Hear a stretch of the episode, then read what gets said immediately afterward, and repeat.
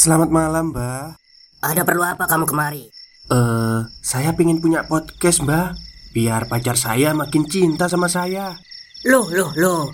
Mau bikin podcast kok tanya dukun? Sekarang kamu download aplikasi Anchor.fm. Di situ kamu bisa buat podcast gratis dan podcast kamu bisa didistribusikan ke platform mana pun. Dan di aplikasi atau website Anchor.fm juga terdapat fitur-fitur yang memudahkan kamu untuk membuat podcast. Oh, gitu ya, Mbak.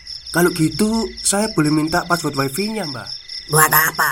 Buat download Anchor.fm, Mbak.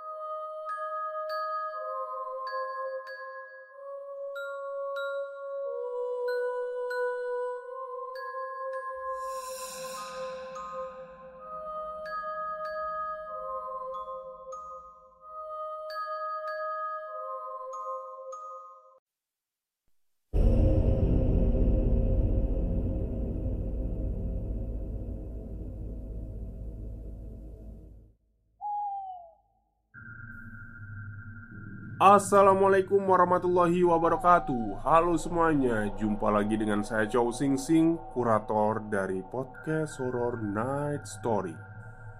Halo apa kabar semuanya? Semoga kalian semua baik-baik saja ya. Dan seperti biasanya pada malam hari ini Saya kembali dan akan membawakan sebuah kisah mistis untuk kalian semua.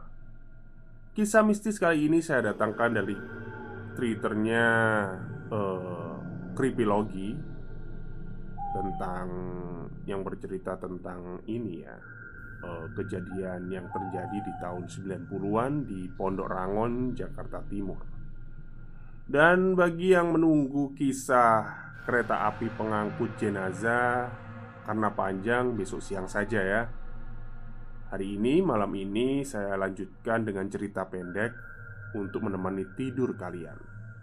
Oke, daripada kita berlama-lama, mari kita simak ceritanya.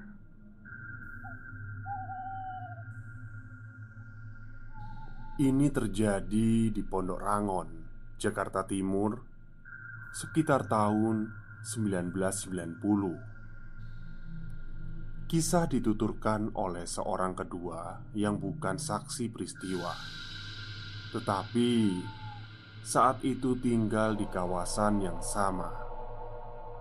Saya juga mendapat konfirmasi dari orang kedua yang lain yang mengaminkan peristiwa ini. Pondok Rangon Wilayah ini berbatasan dengan Cibubur di ujung Jakarta Timur. Pondok Rangon sekarang lebih terkenal karena TPU dan peternakan sapi perah. Keberadaan dua tempat itu tak lepas dari ketersediaan lahan pada masanya. Pondok Rangon pada tahun 1990 bersama Cibubur dan Bambu Apus kerap disebut tempatnya kuntilanak wakuncar. Wilayahnya sepi dan luas, juga masih asri karena itu, para peternak sapi perah di kawasan Kuningan direlokasi ke Pondok Rangon pada tahun 90-an. Singkat cerita, hiduplah seorang penenung dari Pondok Rangon. Laki-laki, anggap saja namanya Maing. Umurnya termasuk panjang dibandingkan orang-orang pada umumnya. 90 tahun dan masih sehat bugar. Maing sehari-hari berkebun dan beternak. Seperti beberapa orang di lingkungannya. Namun Maing juga punya reputasi sebagai tukang santet. Ada saja tamu datang ke rumahnya untuk mengeluhkan masalah atau bahkan memintanya membereskan masalah itu dengan sihir gelap. Warga di wilayah itu mengerti benar pekerjaan sampingan atau pekerjaan utama Maing, tetapi mereka tidak khawatir sebab biasanya tukang tenung punya batasan tegas tidak akan pernah mau mengirim santet kepada mereka yang tinggal di lingkungan atau wilayahnya. Namun, jangan mengira batasan itu adalah tentang etika dan moral, melainkan alasan pragmatis saja. Menyantet orang di wilayahnya sama saja cari mati. Jadi, dapat dipastikan juga kalau tamu-tamunya sudah mesti datang dari jauh. Pendek kata, pekerjaan Maing sebagai penenung tidak menghalangi kehidupan sosialnya. Pergaulannya normal, interaksi dengan tetangga tak pernah ada celah. Suatu ketika, Maing tiba-tiba tak pernah terlihat di luar rumah. Wajar saja bila orang-orang bertanya, Kata istrinya, Maing baik-baik saja. Tidak sakit keras, bahkan sekedar masuk angin pun tidak. Fenomena itu berlangsung beberapa bulan, dan lama-kelamaan warga tidak menggubrisnya lagi. Suatu malam, datang kabar mengejutkan dari rumah Maing. Dukun teluh itu tewas Penyebabnya tidak begitu penting. Intinya meninggal. Dengan begitu, penguburan harus diurus dan melibatkan warga. Pimpinan warga bertanya tentang apa yang hendaknya diterapkan kepada jenazah Maing. Istrinya berkata, kalau suaminya minta diperlakukan menurut cara Islam, dan bagaimanapun Ujar sang istri Mendiang Maing mengaku muslim sepanjang hidupnya. Permintaan itu pun dipenuhi. Warga segera bergotong royong memandikan Mengkafankan, menyolatkan, dan menguburkan jenazah Maing Akan tetapi Rupa-rupanya itu belum selesai. Istri mendiang meminta agar diadakan tahlilan. Sebagaimana jamaknya Warga muslim lain yang meninggal. Adalah luar biasa Seorang yang terang-terangan Tukang telu Diperlakukan sejauh itu.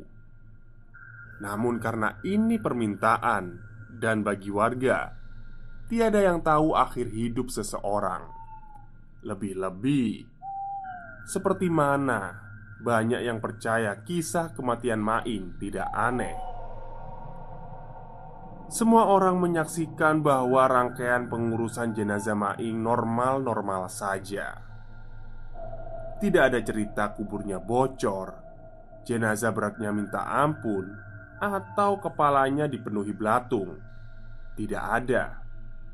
Bahkan ada yang berkata, Maing seperti orang yang tersenyum tapi entahlah perkataan itu serius atau tidak Yang pasti Warga menyanggupi permintaan keluarga si mayit Stop, stop Kita break sebentar Jadi gimana? Kalian pengen punya podcast seperti saya? Jangan pakai dukun Pakai Anchor. Download sekarang juga Gratis. Tahlilan bakal dilangsungkan tujuh malam. Sementara keluarga Maing menyatakan pihaknya sanggup mengadakan segala keperluan tanpa perlu dibantu. Semalam Sesudah kematiannya Tahlilan digelar Istri Maing sudah menyiapkan semuanya Dari makanan Sampai uang sedekah Yang menurutnya bernama Fidya untuk mengganti kekhilafan suaminya semasa hidup. Wanita itu juga sudah memesan buku Yasin lengkap dengan foto suaminya.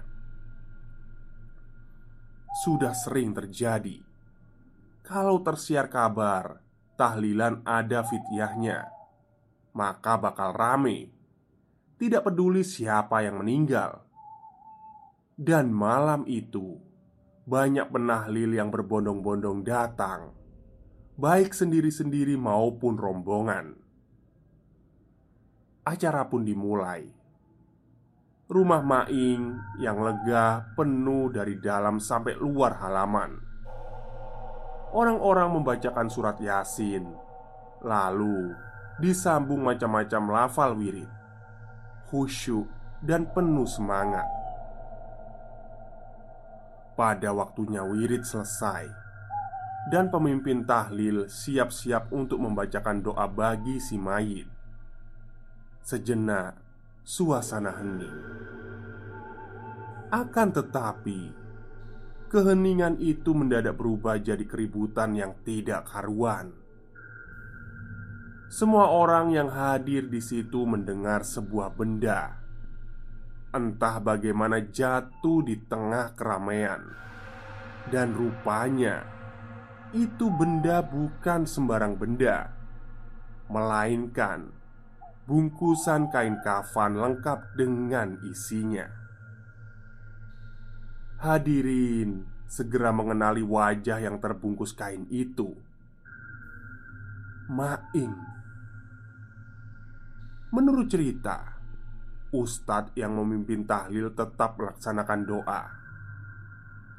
Namun, ada kegaduhan yang tak terbayangkan malam itu. Bagaimanapun yang terjadi, keluarga dan warga harus menemukan solusi. Jenazah Maing diputuskan dikembalikan ke dalam kubur malam itu juga. Yang ajaib, konon kubur itu tampak baik-baik saja. Hanya isinya memang kosong. Selanjutnya bagaimana? Tahlil kembali diadakan esok malamnya. Mungkin pertimbangannya karena sudah memesan buku Yasin. Namun, percaya atau tidak, kejadian kemarin malam terulang kembali. Ini bukan saja seram, tapi merepotkan juga. Maka, atas dasar pengertian semua pihak, diputuskan tidak perlu ada tahlilan. Ternyata keputusan itu tepat, sebab esok harinya tidak ada laporan keluarga mengenai kejadian pocong jatuh tiba-tiba. Saya harap cerita ini tetap dipandang sebagai fiksi, walau datang dari penutur kisah. Anggap saja kisah ini sebagai hiburan atau penambah wawasan tentang kultur masyarakat. Jika ada yang mau berbagi kisah atau pengalaman mistis, silakan DM saya di Kripilogi. Terima kasih. Oke, itulah akhir cerita pendek dari treat horornya Mas Creepy lagi Kejatuhan pocong Ya serem juga ya Di tengah-tengah tahlilan Tiba-tiba Bruk Jatuh pocong Tapi ya memang bener sih di akhir cerita Kalau dikatakan fiksi ya Bisa jadi Tapi kan kita nggak tahu juga kebenarannya Oke, mungkin itu saja cerita untuk malam hari ini. Kurang lebihnya, saya mohon maaf. Untuk cerita kereta api pengangkut mayat, besok siang ya, bagian keduanya. Baik, itu saja untuk malam ini. Selamat malam dan selamat beristirahat.